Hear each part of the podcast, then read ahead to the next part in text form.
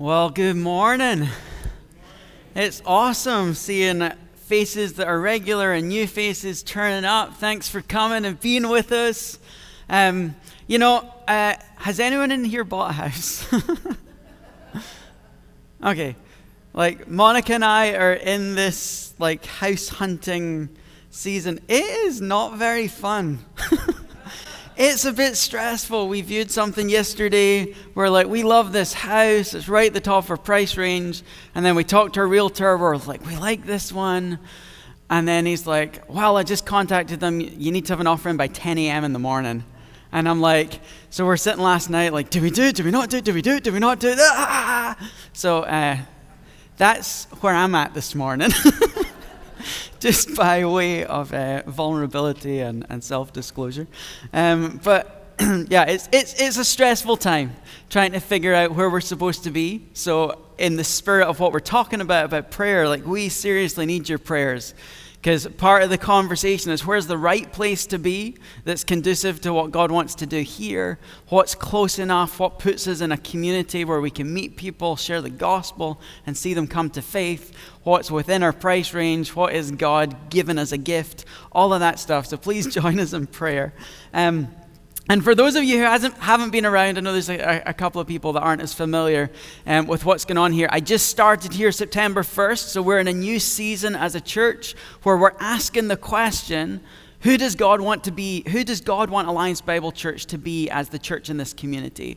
And so we're in a season of discerning, we're seeking the scriptures, and we're going to be doing some more things as we gather together to figure out corporately what God is putting on our heart as a church and what it looks like, what we need to be shaped like, and, and what uh, things are going on in the community around about us that God wants us to be active and participating in in order for His name to go forth. Um, and so, yeah, in the spirit of prayer, pray for us and keep praying for the church as we seek what it is that God wants to do in here uh, and through here and into the world. So, um, the other thing going on in the world right now, we've got an election coming up. Um, it feels to me just as intense as the house buying process. um, as I'm watching everything that's going on. And, and the passage we're going to look at, at today in, in Philippians, I mean, the passage is really about discernment.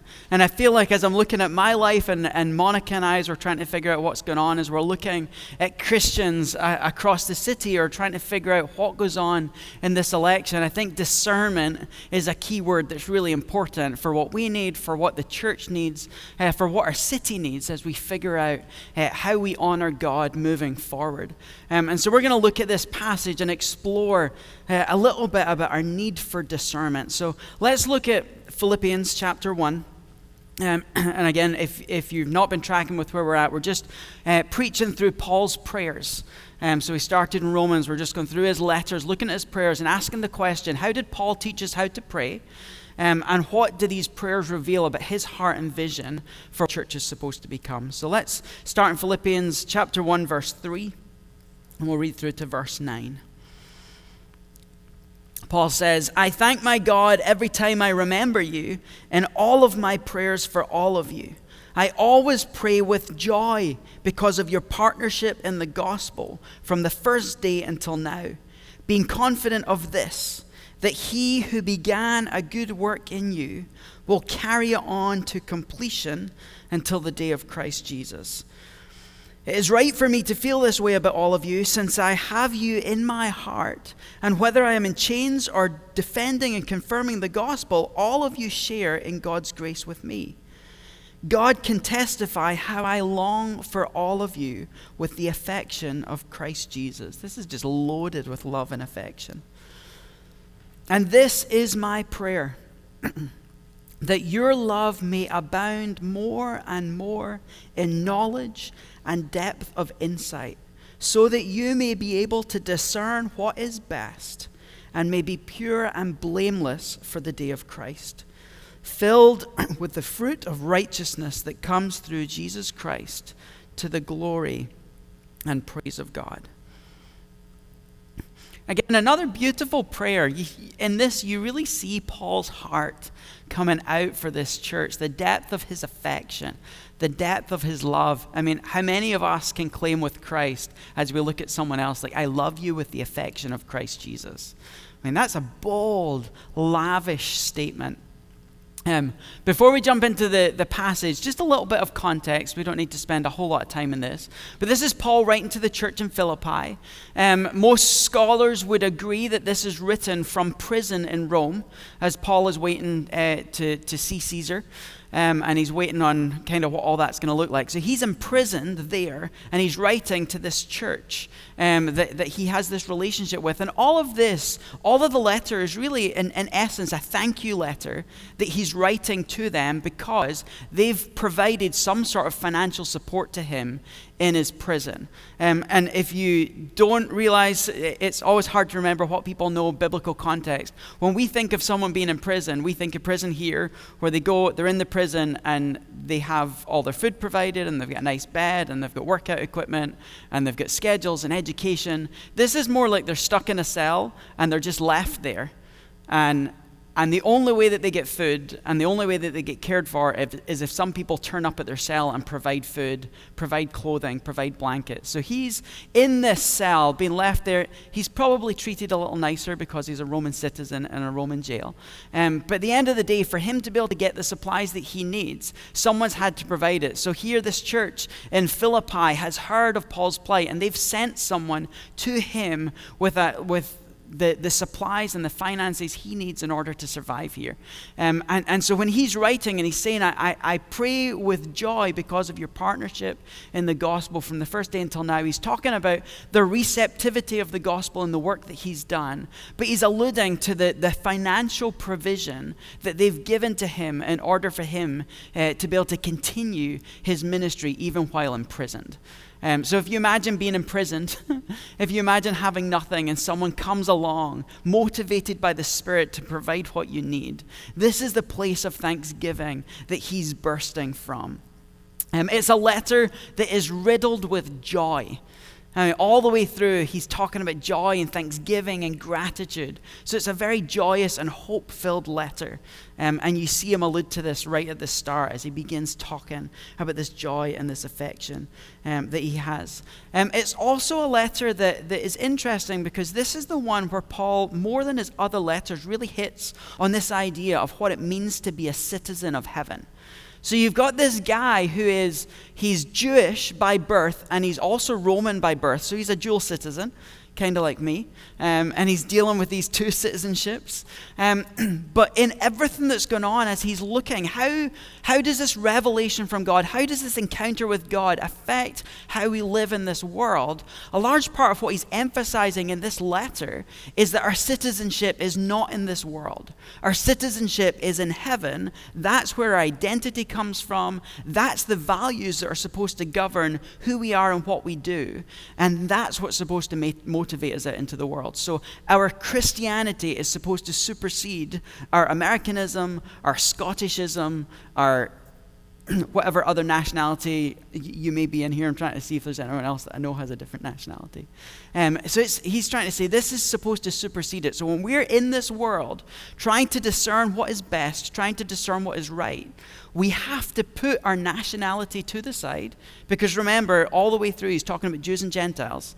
So you have to put this, this ethnic thing to the side, and we have to fix our eyes on Jesus and his revelation and allow that to determine what our citizenship should look like. Um, and so that's the precursor for everything he's saying. That's the framework for the letter. And here at this point, he's offering this prayer. So, as I address you in this big context, here's the prayer that I have for you. And I just want to read this small prayer, verses 7 through 9. Again, this is his prayer for these people. And this is his prayer for us. This is our prayer for us as we look at who we're supposed to be moving forward. This is my prayer that your love may abound more and more in knowledge and depth of insight. Why? So that you may be able to discern what is best and may be pure and blameless for the day of Christ, filled with the fruit of righteousness that comes through Jesus Christ to the glory and praise of God. Um, so we're, we're going to look at this. We're going to look at essentially three prayers that I want to invite you to be praying over our church this week. And they're very simple. Again, we're just pulling these right out of the passage. This is not some fancy uh, way of doing this. So the three prayers that we're going to look at. First of all, that we would abound in love. Uh, secondly, that we would um, grow in discernment, and then, and then lastly, that we would bear fruit. So we're going to look at these, these prayers that we would abound in love, that we would uh, grow in discernment, and that we would bear fruit. So we'll look at this first one. Uh, the, the first prayer that we would overflow with love.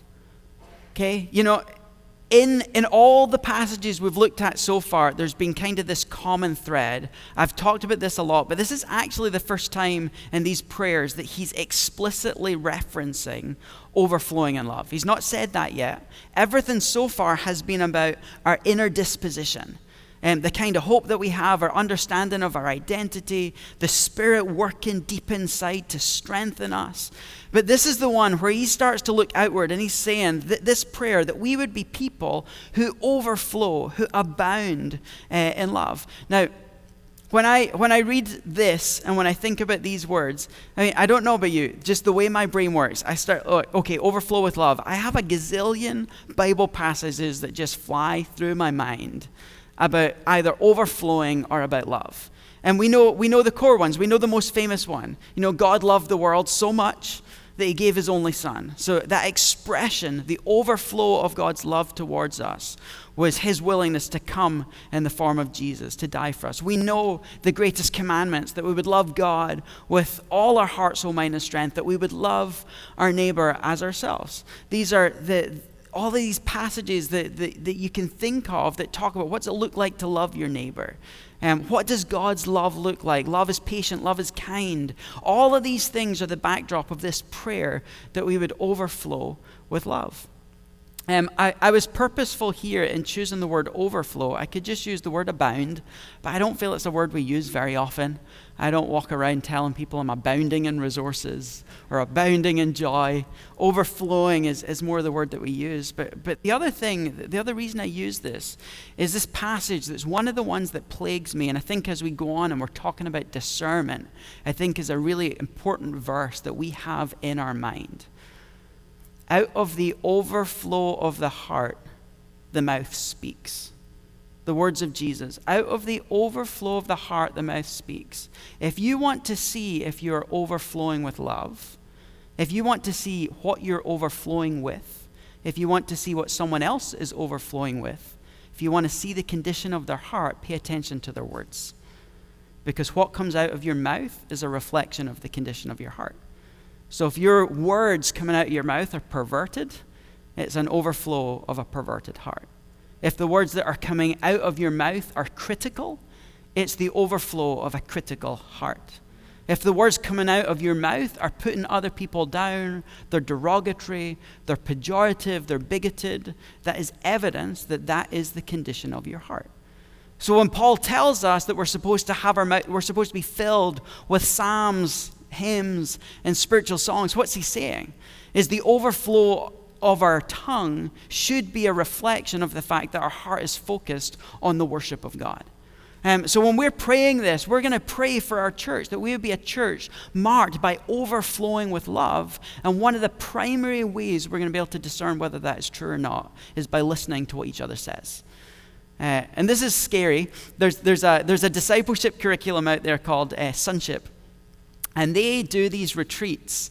And, and one of the homework assignments they give during the retreat is to spend 24 hours allowing nothing negative to come out of your mouth. So only say what is God honoring or uplifting. Everything else, you have to, to stop it. And, and I actually would encourage you to think about this for the next 24 hours. Pay attention to the words that come out of your mouth. As someone asks for advice, are the words coming out of your mouth his or yours? If they're yours, stay quiet. If they're his, speak them. As you talk to someone next to you, um, are you encouraging them and building them up, or are you saying something that's tearing down? As you're responding to the news headlines, are, is the, the conversation you have with the person next to you continuing to feed the cycle of criticism? Or are you bursting forth in prayer that God's kingdom would come? So, so the challenge 24 hours, pay attention to the overflow of your heart spoken in your words and ask yourself, what does that tell me about, about what's going on inside? And here's the deal I'm, I'm going to give away the, the end result. You won't be able to do it.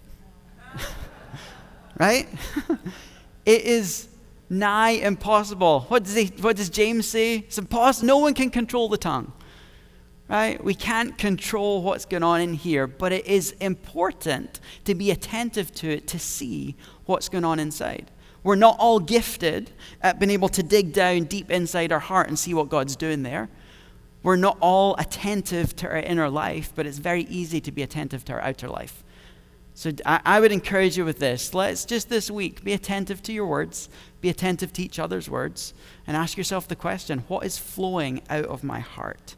Um, because what do we want to be? We want to be a church that overflows with love, that we overflow with grace, that we overflow with the truth of Jesus, that we are people who are walking in society, productively building people up that we're speaking the identity of hope, the identity of Jesus over their life, not partnering with the enemy to speak lies over the people around about us.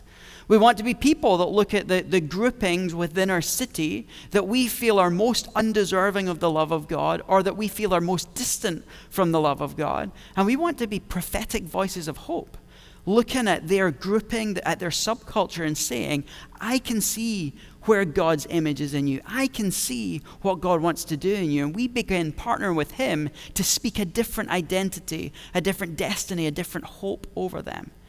This is what it means that we would overflow with love. So, so the love that we've talked about in the passages up till now have really been about us grasping God's love.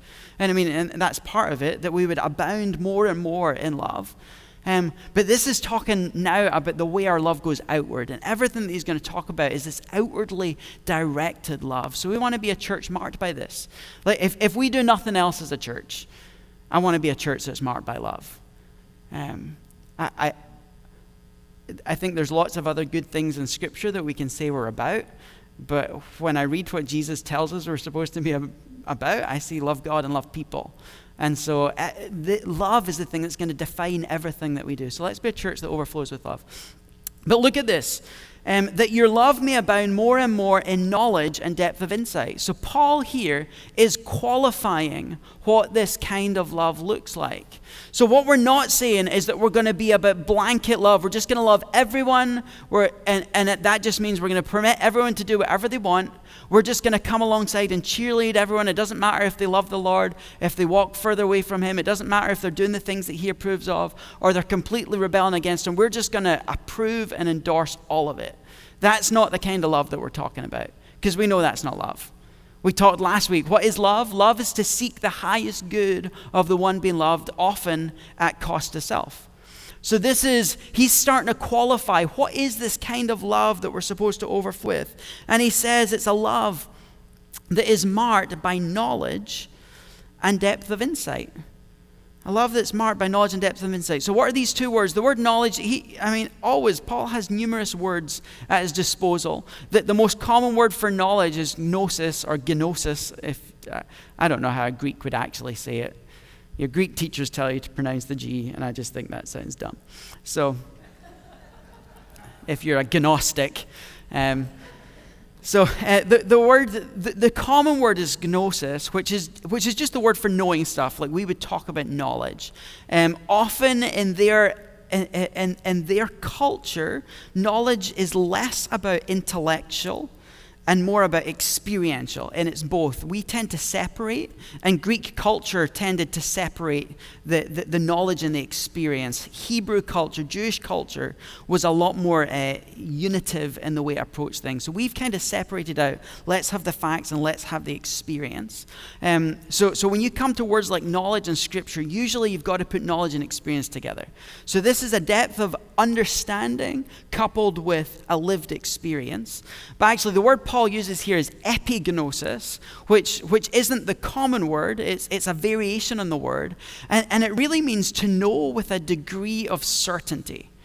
Uh, you, you, could say it's knowing about. This is, this is about really knowing with some degree of not just certainty, but thoroughness of study. So this is researched and experienced and proven in your life. Um, the word for insight here, aesthesis, is the, this is a, fascinating word for me, the capacity to perceive the real nature of something.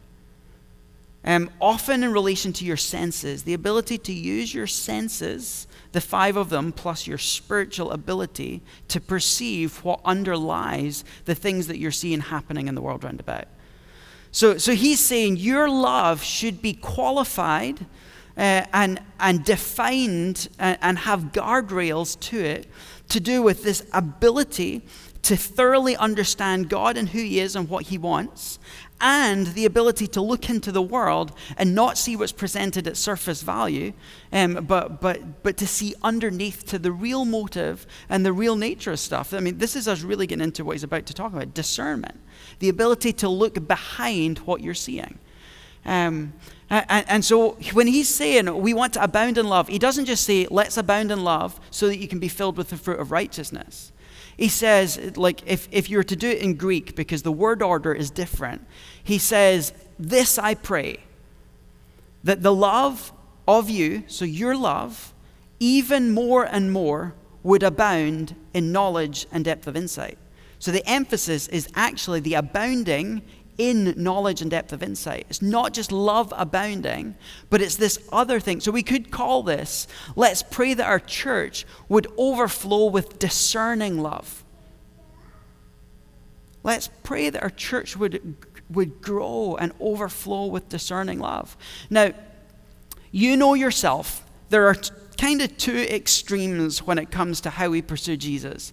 You've got the truth people and the love people, is how we like to say it, you know? There's truth over here, there's grace over here. And so if you're over here and you're standing on the truth, that gives you permission to bash people over the head, to criticize them, to tear them down because they're not living the way God wants them to be. You get these people over here that we want to love God, and it doesn't matter what you do, what you value, what God's word says, we're just going to come alongside you and, and cheerlead you along the way. What Paul is saying here is it, like that dichotomy is completely against the will of God. It's supposed to be truth and love. We know this so many times speak the truth and love. Uh, love according to what God's truth says. And, and, in this passage, that we would abound in this love that's marked by knowledge and, and by this depth of insight, the ability to see under the surface to understand what's going on. Um, so, so if you're in here and you consider yourself a, someone that gravitates to truth, you know, you're a truth speaker, you read the truth of Scripture, and you think it's your job to enforce God's truth on the people around about you. That probably means that you're over here, and that the greater work for you is going to be how do I offer more grace?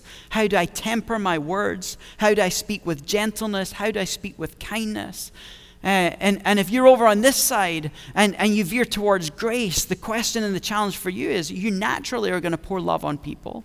But what does discerning love look like? What does love qualified and, and understood through the scriptures look like? And we have to pull these two things together.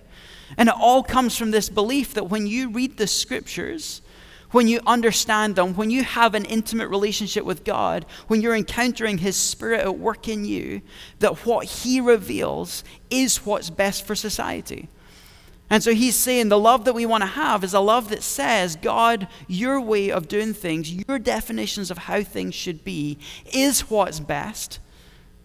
But then it's not our job to be the enforcer. We have a spirit who's the convictor of the world.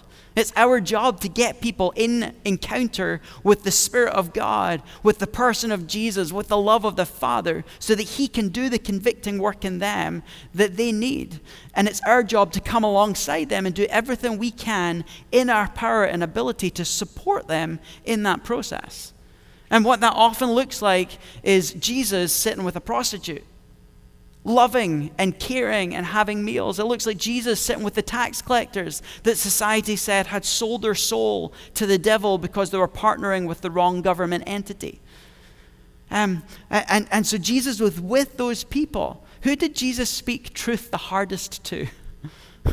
it was the religious people, the ones that thought they'd figured out God's truth the ones that thought that they could just enforce the truth without helping anyone in the process, and he would just smack them down because their truth lacked the love that we saw in the person of Jesus. You're going to hear me say this so many times uh, o- over the duration of, of being here. Um, when you look at the person of Jesus, he is the most hard person to grasp in many senses because you've got this guy that's fully God and fully man. So you've got these two things that to us can't make sense together in this one person's body. You, you have scriptures that say he was full of grace and full of truth somehow both of those things together.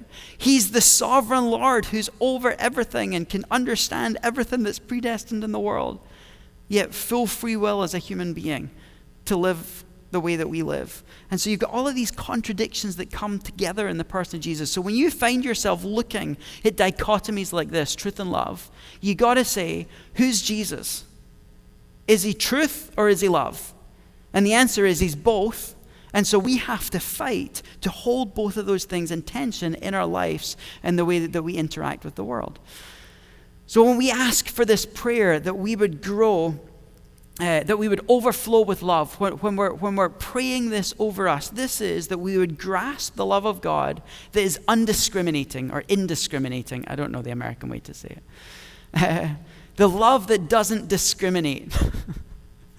that we would have that love, but also that we would have in our mind this higher ideal uh, of what God desires for this world, what is best for this world, and that we expend ourselves and sacrifice as a community to help other people experience that fullness that He has for them. Uh, it's good.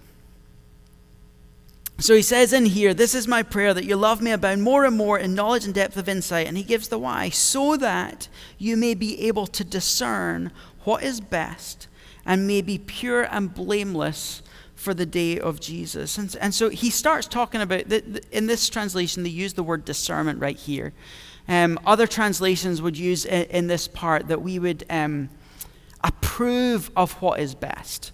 Um, again, scriptures pop into mind. Romans chapter 12 is one that's really familiar to people. 1 and 2 offer your bodies as living sacrifices, holy and pleasing to God. This is your spiritual act of worship. Uh, don't conform to the pattern of this world, but be transformed by the renewing of your mind so that you can test and approve what God's will really is, is good, pleasing, and perfect will. That, that scripture that's about how you lay down your life uh, how you be this living sacrifice, how you are renewed in your thinking so that you can test and approve what God's will is. So, what does that mean? It means that we're saturated in Scripture. It means that we're in an intimate, ongoing relationship with Jesus so that we can see uh, what it is that He wants, so that we can partner with Him in that. It means that we take the time to examine our own life to see what are the lenses that we're looking through into the world. What's the upbringing that shapes the way we perceive the world? What's the, the, the, political framework that you grew up in that shapes how you frame the world? What's the denominational affiliation that you grew up in that shapes how you, you look at the world? What color is your skin and how does that shape how you view the world? Because we have to be able to set those things aside. We have to understand the perspective that we bring and be able to set them aside to be able to look at what God wants, what the perspective is that He brings, and be able to implement that in the world. So so, we want to be people that are being transformed in our thinking. That our, our mind has been more and more aligned with the truth of God um, so that we can walk in His way in the world. the, the, it, it's always, I, I wish everyone could, could understand everything that was going on in the backgrounds of these passages. The, the, the literal translation here would be so that you can approve of what is different, is the word. Approve of what is different, but the word that they use for different has this underlying sense of it's not just two things that are different, but the, the difference is a kind of moral superiority, or it's different in a way that is better. Uh, not, not physically, but with this inner spiritual sense of it being a higher value. Um, and so when they're translating that, that you would be able to discern what is best, it's that you would have this ability to discern the difference between things and be able to pick out what is spiritually superior from the options that are in front of you. Um, and I mean, this is, this is like, we don't like this in the church. You want to come to church and have the person at the front tell you, here's black and here's white right? That, that's what we want. We want clear, neat categories. This is right, this is wrong. Vote for this guy because it's right. Don't vote for this guy because it's wrong. Buy this house because it's the right one. Don't buy that one because it's wrong. Take this job because it's the right thing God has for you. Don't do this. We just want clear, black and white stuff. Should you attend this person's wedding? Should you not attend the wedding based on who they're marrying? We're like, just give me clear, black and white directions so that I can go out there and do it. That's not the way God wants us living in the world. The Christian journey is a, is a journey of growing in discernment. It's, it's this increasing journey of learning to distinguish in the gray. We want a black and white world. We, I'm sorry to tell you, we live in a gray world, uh, and, and it makes things really, really difficult. I put up here, you know, you don't need discernment when it's black and white. I think, is Jesus the way, the truth, and the life? Yes, it's black and white. Doesn't take a whole lot of discernment, requires a whole lot of spiritual revelation from the Spirit in order to walk in that truth. Um, but it's black and white. Jesus is the way to salvation. If you don't have him, you don't have it. Black and white issue. Um, most of the issues that we're dealing with are gray areas. And the more gray it is, the more discernment we need. And so that Paul would pray that we would abound in this discerning love is really a statement that you're going to live in this gray world and you have to have the tools internally to be able to figure out what, it, what is not what's right and wrong, but what's good and what's better. It is a lot of what this is. We, we sit, and I, I, hear all the time, I hear it right now, I've heard it a lot in America, you know, when it comes to politics, we're choo- like the thing that I hear most often is we're choosing between the lesser of two evils. That's not the way Scripture portrays how we're supposed to be functioning. It says we're supposed to be distinguishing between what's good and what's best. Um, and so, so I think we have it flipped the wrong way around. We're supposed to be asking, what is most aligned with the character of Jesus? Um, and, and, allow those things. And, and, and this is not my how to vote thing. I'm, I'm using that as an example for the broader gray area of life. What is better and what is best uh, are the things that, that, that, we need to be able to figure out. Let me read you a, a couple of quotes um, that would define discernment. What is it to, to grow in discernment? So, Sinclair Ferguson, really awesome Scottish theologian, says this True discernment means not only distinguishing the right from the wrong, it means distinguishing the primary from the secondary, the essential from the indifferent, and the permanent from the transient. And yes, it means distinguishing between the good and the better, and even between the better and the best. This is a prayer that as a church we would grow so nuanced in our discernment that we're not just saying, this is a good idea for us to walk forward in as a church, because everyone comes with good ideas. And lots of what we suggest are things that would be really great for, for ministering in our community. We don't just want to do what's good, we want to do what's God's best for this church and for this community. And that's going to require a lot of discernment. That requires ideas, it requires some risk taking, it requires boldness, but it's going to require sitting together in God's Word and in prayer and listening to what He's saying in order to walk forward in those things. Um, Henry Nouwen um, beautiful spiritual writer. I guess my, there we go. my iPad's decided it doesn't like me. That's why you bring paper. Henry now says this, this is his description of, of discernment and how we grow in it. Discernment for Christians is a lifelong task. I can see no other path to discernment that, than to be committed to a life of unceasing prayer and contemplation, a life of deep communion with the Spirit of God. Such a life will slowly develop in us an inner sensitivity, enabling us to distinguish between the law of the flesh and the law of the Spirit. A lifelong journey rooted in unceasing prayer and communion with the Spirit of God, a life devoted to contemplating the Scriptures uh, and, and, and what they mean for our life and our ministry. I spend, I mean, spiritual direction. I don't know if any of you meet with a spiritual director. I meet with a spiritual director once a month.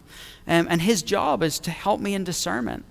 His job is to listen to what's going on in my intimacy with the Lord and help me discern what's God and what's not. And so, for the last two, three years, we sit together, and a lot of what he's doing is we'll, we'll, talk about a situation. Next time we get together, I'll probably be talking about the house hunting process and the anxiety I feel. You know, we've talked several times resonance and resistance. I'm feeling this resistance inside and this anxiety around what house we should get. So, what's that revealing about what's going on inside? There's something, lack of trust, there's other issues going on in there. Um, but the discernment process, he's always asking me, is that, is that from the Spirit or is that from your flesh? Like, where's that response coming from? Are you able to tell the difference? And, and sometimes it. Uh, Sometimes it's like I'm looking at something in my life and I'm saying, you know, this was an awesome moment that where, where I saw God move. And then I'll say, but, but obviously the, the fact I doubted is, a, is evidence of my lack of faith. So I'm looking at this moment. God moved. It was awesome. I really experienced Him. And then I say, but, but yeah, like I, I, doubted in the middle of it. And, and he'll look at me and, and he'll go, Where's that coming from? Like, the words he said to me the other day, he said, You wouldn't be you if you weren't harsh on yourself. And I took that to heart. And I was like, Because that discernment says that voice that's been harsh on me isn't the voice of the Lord speaking to me. He has a gentleness and a kindness about his approach, but that harshness of voice is not him, it's me.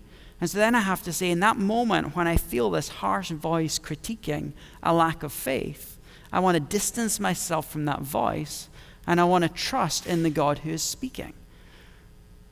Discernment. This is who we need to be as a church. When it comes to, like, I had a conversation with, with a couple of people in the last week about whether they should attend a wedding of someone that's, that's uh, having a same sex wedding. And, and asking the question, like, is this a black and white issue? For some people, it is. For many people, it's a gray issue. The question is, how do you discern, and what does discerning love look like? And will the answer be the same for every single person? And it's dangerous when we start saying, here's a debatable issue on the table that requires a lot of prayer a lot of reflection on Scripture, a lot of discernment, and then we turn our opinion about one event into the law that everybody else should follow. Um, we have to be willing to sit in the gray, to pore over Scripture, to listen to the voice of God, and to figure out, in this instance, what does discerning love look like? Um, and, and it's hard. And again, everyone wants me to stand here and say, this is the right and this is the wrong. And so do this and do this in every situation, and that feels safe. And certainly when we're younger and when we're less mature in our faith, we need more of those guardrails. We need more black and white thinking to help us make the decisions because we don't know how to discern.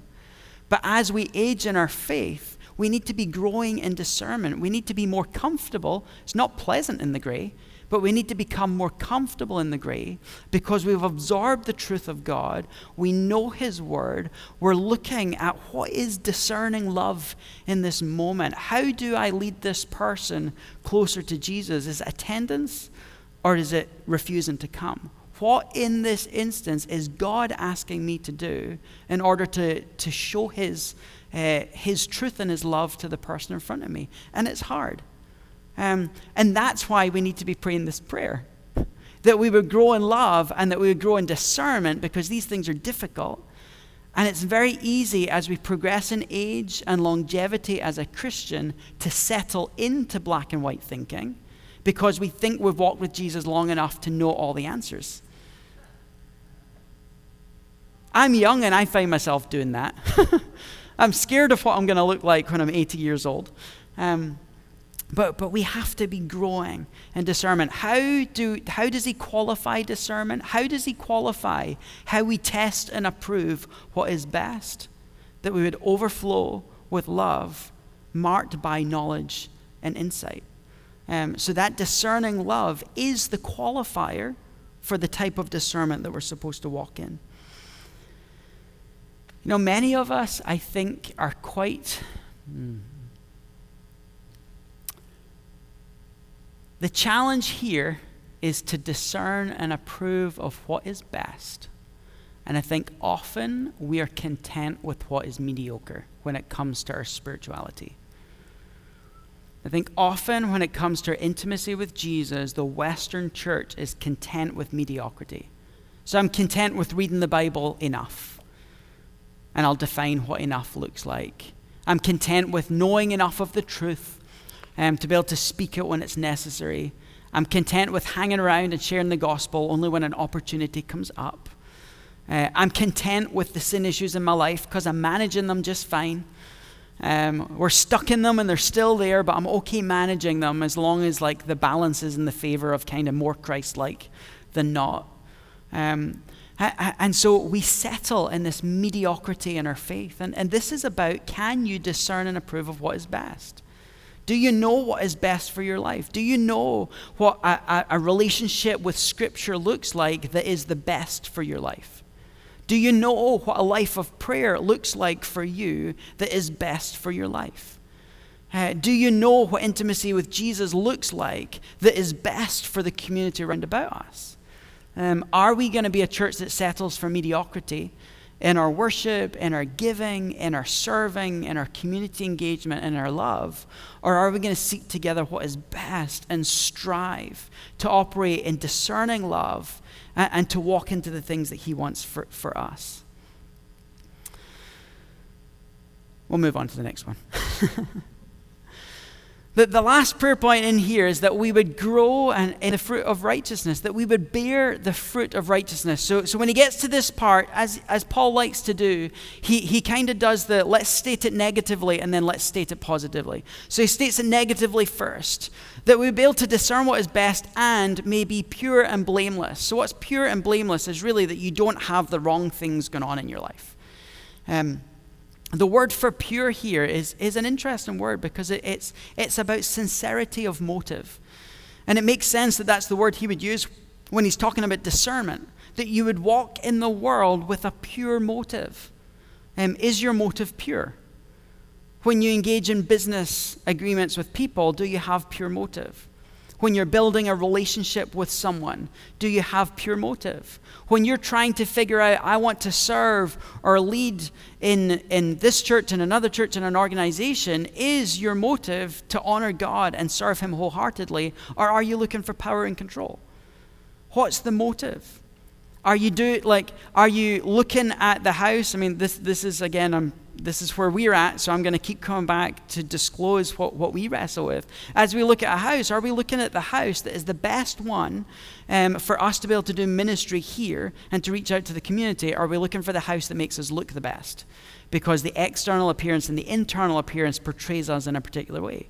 Are we trying to be in the right kind of community so that the people around about go, oh, you live in that neighborhood?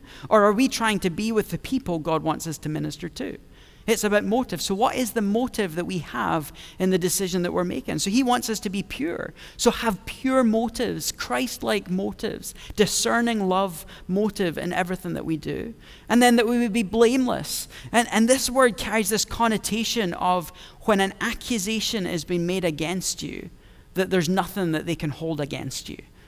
Um, so, this is not, this is not like to some degree this it's talking about the day of jesus so there is a like us and god element to being pure and blameless. But again with all of these prayers a lot of the focus is in this domain how we relate to one another. It's not that we would abound in love so that we're pure and blameless in the sight of god. That's part of it. But it's that we would abound in love so that we're pure and blameless in the way that we're interacting with the people round about so that we can show god to the people that we're interacting with so, again, it's a question Are you going through your day aware of your inner motivation? Um, are you going through, are, are, you attentive enough? Do you take the time to stop and think, what is it that God is trying to do in me? Is this God leading? Is this the flesh leading? Are you aware? Um, and what are the tools that we need in place in order to do that?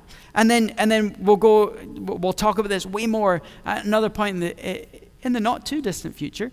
But we tend to always think about these things individualistically.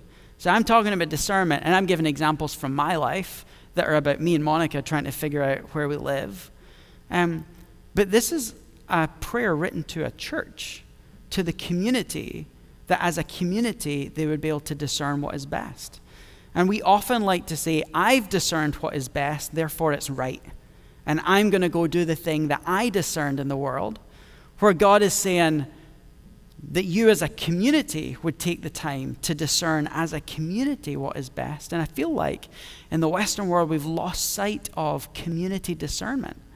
How do we join together as a community discern the voice of God, to discern of all the options on the table what is best, not to preserve the history and the heritage that we've come through, and, and not so that we can reshape the church in someone else's image and, and look hip and trendy, but what is actually best in order for God to do what He wants to do in and through this church. Um, that's the negative side of it, that would be pure and blameless. So I say negative because it's the removing of, removing of the, the, the wrong thing so that we be pure and blameless. Stated positively, that we would be a church that's filled with the fruit of righteousness. That we would be filled with the fruit of righteousness. Um, you know, in, in almost every prayer that we've looked at so far, Paul talks about filling. Being filled with the Spirit, being filled with love, being filled with righteousness. Um, so, so he has this abundance mentality when it comes to his intimacy with God, that we would overflow, that we would abound, that we would be full. And in this instance, fruit of righteousness. And, and do the same thing. What word comes to mind? What passages come to mind as soon as you start thinking about fruit? and, and, and what did someone? Yeah, abiding in the vine and you'll bear much fruit. What else comes to mind? Fruit of the Spirit, Galatians 5. What's the primary fruit of the Spirit from which all the others are flowing? Love, joy, peace, patience, kindness, goodness, gentleness, faithfulness, self control. Abound in love and bear the fruit of righteousness is another way of saying that you would be abiding in the vine so that the nourishment would come out of you and bear good fruit. It's another way of saying that, that out of the overflow of your heart, your mouth would speak. It's another way of saying that you would have the fruit of the Spirit. The primary one is love. The primary one is not truth. The primary one is not mission. The primary one is not discipleship. The primary one is not worship. The primary one is not even prayer. The primary fruit is love. Um, so, this is a prayer that as a church, we would be defined by the thing that God defines the church by by an overwhelming love for Him and an overflowing love for the people round about us that does not look the way the Western church has defined it for so long. Um, our version of love in the West is so distorted. Um, and we see it in society round about with the brokenness of families. Um, and that's not a, a, critique of a family that's broken. I grew up in a, a broken home uh, and I experienced lots of love in, in, that family. But, but it's the, the, we see a dearth of committed love in the world round about. We see a, a, a lack of gracious love in the world round about, and we see a lack of discerning love in the world about. So, this is this real call to be marked by love. You know, I gave you one, one homework exercise already to kind of do the 24 hours guard your tongue exercise. Um, another exercise that would be good to do this week is sit down with the, the fruit of the Spirit. There's nine of them. And, and take some time prayerfully, write down the nine fruit, and evaluate yourself on a scale of 1 to 10 for each of the, the fruit. How am I? How would I score myself at loving? How would I score myself at gentleness? How would I score myself at self control? Because these are the fruit that our life is supposed to exude. Our goal is that we pursue Jesus so much that eventually we're going to see him face to face, and these are going to be 100% in us. Um, but where are you lacking right now?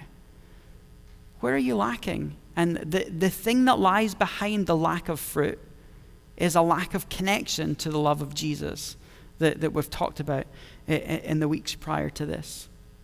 So take time, evaluate yourself. Um, the, the key fruit here, this fruit of righteousness, the key fruit is love. True, discerning, other honoring, self sacrificing love. True, discerning, other honoring, self sacrificing love. And it's that when it marks our life that brings God glory. So at the end of this, he, he says, you know, that you would be filled with the fruit of righteousness. Where does it come from? It comes through Jesus Christ. We're back in the, the vine imagery to the glory and praise of God. So, all of this, what's he praying? He's saying, be filled with love, a kind of love that overflows with knowledge and insight And with that discerning love, you'll be able to test and approve what God's best is for the world. And when you can test and approve what His best is, it's actually going to help you stop sinning and walk in righteousness. And when you walk in that kind of fruit, that discerning, true, other oriented, self sacrificing love, that's the primary thing that's going to give Him the glory and the praise that He deserves. And what's the praise? The praise is the declaration of who He is. It's the declaration of his character. It's as we look at our life and we're overflowing with the character of Jesus. So, as a church, people are looking at us. They're seeing the type of love that comes out of us. They're saying, We don't find that kind of love anywhere else in the world. I want to know this God that you worship because if that's the kind of love that he has, then I want that God in my life because I want to experience that kind of love. So, this is not, again, this is not so that we can grow our church by numbers. This is not so that we can say that we're effective at mission out there. This is not so that we can feel good about the impact that we're making in the world. This is us being transformed so that He gets the glory that He deserves. Scripture says God is love. It says that everything he did was out of the overflow of that love. When we live that kind of life, we are mirror images of the God that we're serving. So I, have debated all week whether I should say anything specifically about this. So I'm just going to go for it. We're, we're in an election season. And I am not originally from this country. So I come in to this country with a different set of lenses to what I'm used to seeing here. And I hate what I see in American politics. Um, in the UK, uh, we just had, for the first time in my lifetime, we just had um, the referendum for Scottish independence and then the referendum for Brexit. It's the first time in my lifetime where in our system we've had two opposing parties, and it's almost torn our country apart. Um, and coming over here and watching it happen here, it's horrible. And what hurts me even more is watching Christians continuing to fuel that divide and hurt other believers and distort the image of God to the world round about. Um, it is hard to figure out what you do in an election. It is hard to look at a worldly system with worldly people and figure out what is God's best for the country that we're living in. It is hard. It is not black and white. And here's the deal discerning love, love that's marked by discernment and depth of insight that we would overflow with it in a way that shows the character of God to the world round about. So I don't care what you vote, I don't care what your political leaning is. In many ways, that's between you and the Lord and your family and whoever else you have those discussions with. Um, but this is the thing we have to be very careful as Christians with our words, with what we post on social media, with what we say in a group setting because you don't know the positions of the people sitting around you. You don't know where they stand, you don't know their journey, and you don't know how much damage you might be doing with your words. I saw a meme the other day that was said, let's just go on people's Facebooks and troll their, their political opinions and tell them they should vote the opposite way because that always works. That was a joke, yeah. Uh, and, and, and I was looking at it saying, yeah, that's, that's kind of the way we think. If I just hammer someone enough, they'll change their opinion. And usually what happens is if you hammer someone enough, they dig their feet in even further. Um, so, so what this means is we have to be aware when it comes to how we're talking in this season that we're not uh, equating Jesus and either political party. Because what happens is we start saying the biblical Christian way to vote is over here, or the biblical Christian way to vote is over here. And then what happens is we tend to defend our position, and often that means we permit what is mediocre. And we actually end up approving of things that don't align with the Lord. So, what I wish I could hear from Christians in America, what I wish I could hear, if I just give some really vague examples using our current two parties, and we're talking about discernment, I wish I could hear this. I wish I could hear someone say, you know, I've been praying and discerning, and I really feel like I need to vote Republican in this election because I'm trying to figure out what I think is best, and, and I'm doing everything I can, and I can't be certain, but I'm trying my hardest. But while I'm voting this direction, these things about this party and this party leader are against the character of God. The language that's been used, the rhetoric that's been used, the divisive terminology is not aligned with the character of God. And so it's not, it doesn't come across to people as a blanket endorsement, but discernment. I'm discerning what I think is right, but I also know what is wrong. And then I want to hear the people over here going, I feel as I'm praying and seeking that this is the way that I want to vote in this election. I'm trying my best, and it's hard. And I see these policies that seem in line with the person of Jesus and the justice heart of God. But there are these other policies that I think are an abomination to God. And I just want honesty rather than what I hear is blanket endorsement of both sides, the label, this is the Jesus way to do it, and then other people coming to me. And I, I sat with a couple this week in tears, like, questioning whether they should even stay part of the church, questioning their relationship with God because they're listening to Christians round about them, bad mouthing the opposing party and saying, if that's what Christianity is, I don't want anything to do with it. Um, and, and people feel really strongly on this stuff, and it's hard. But we have to understand the history here is in politics right now, it is deliberately divisive. And some of the things that are being said on both sides are a marketing strategy. And we say, I see this in this person, and it's a conviction that aligns with Scripture. I see this in this person, and it's a conviction that's aligned with Scripture. But what is happening is this person is appealing to the votes of this demographic, and so they're saying this. And this person is appealing to the votes of this demographics, and they're saying that. What does Paul ask us to do? To overflow with love that's marked by knowledge, and the ability to see what lies underneath what's really happening. And so it's the ability to look and say, I hear what they're saying. Is that truly a Christian value? And you can have a non Christian walking in Christian values, you can have a Christian walking in non Christian values. But then I come back to the places of out of the overflow of the heart, the mouth speaks.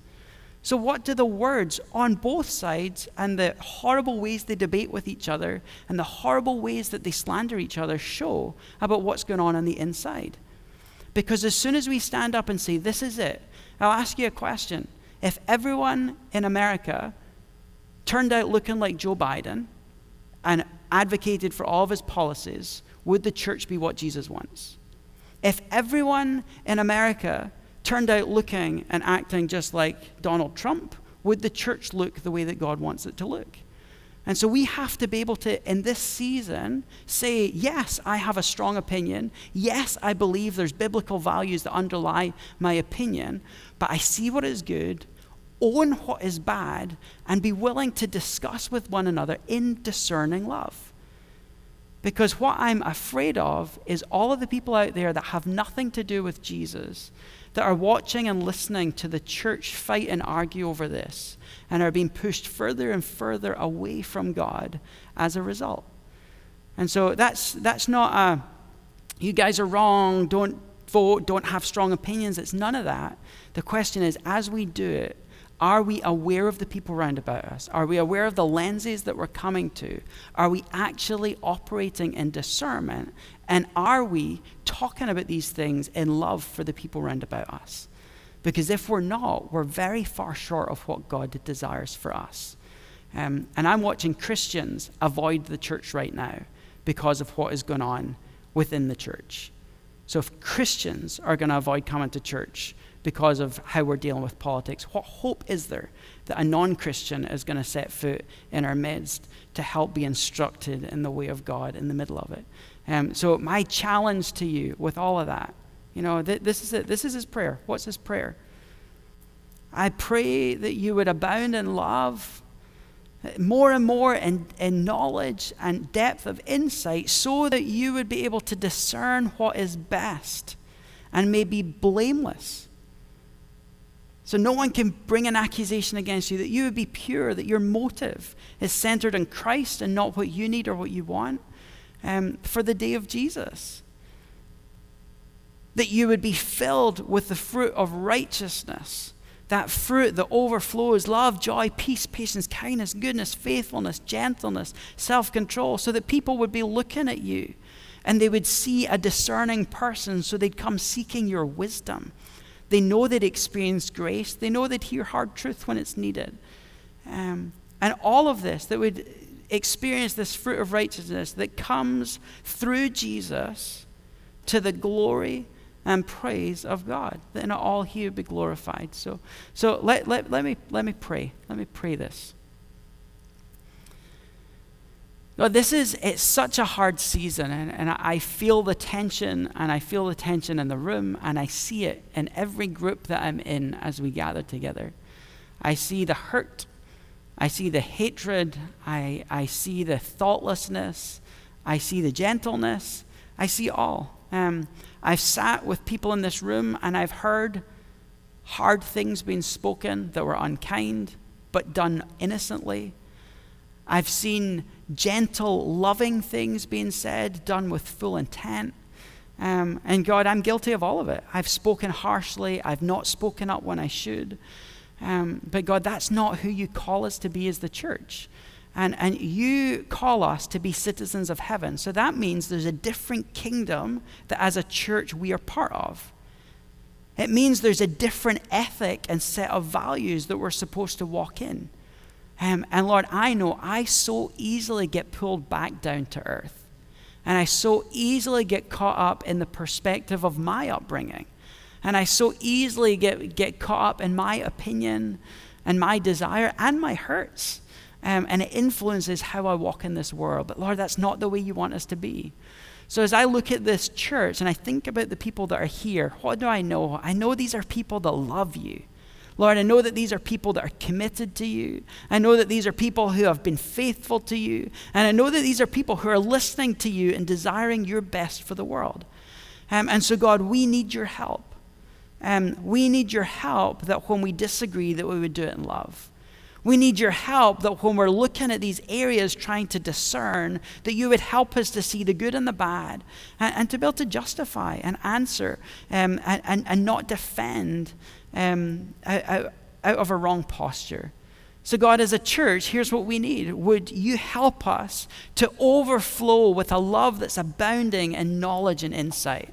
Lord, we want to be overflowing with love. So that means, God, we need you to give us a deep encounter with your Spirit. God, we need every day to come reconnected with you as our Father who adopted us and has appointed us all these glory and riches. God, we want to encounter that so that we overflow with it to the people around about us. God, I want us as a church to be accused of being too loving because we're so lavish with the love that we pour over other people. God, would you increase our knowledge and our insight? Would you help us to grow in discernment, that we would know your truth, that we would feel confident about what it says, that we would speak it in love? Lord, that we would be known as someone, as, as a community that builds up the nation round about us. Lord, that we partner with people that are different from us, and through that they see this overarching work of your Spirit that crosses barriers. God, would we overflow with discernment, increase our discernment, that we're not making black and white decisions that are reactionary or culturally bound, but that we are actually taking the time to pray and seek. Lord, help us to spend as much time praying about how we vote as we do talking about how we'll vote. Um, Lord, would you help us to grow in the fruit of righteousness? Lord, I don't want to be a church that, that has the fruit of the world. I don't want to be a church that has the fruit of good Western Christianity. I want to be a church that has the fruit of righteousness. And that means that everything that we're doing and everything that we are is aligned with what you think is best and what you've deemed are the boundaries that we're supposed to operate within. So, God, help us to overflow with that fruit, that we would be known by love, by joy, by peace, by patience, by kindness, by gentleness, by goodness, by faithfulness, by self control. Um, and God, why do we want all of that? Again, it's not about us. It's not about America. It's not about the world. It's about you. that we would overflow with love, that you would be glorified, that you would get the praise that you deserve, that you would get the glory that you deserve. So, God, we stand here. I stand here as the pastor here. I stand against the spirit of division in the Western church. Lord, I stand against the work that the enemy is doing to turn Christian against Christian, to turn your name away.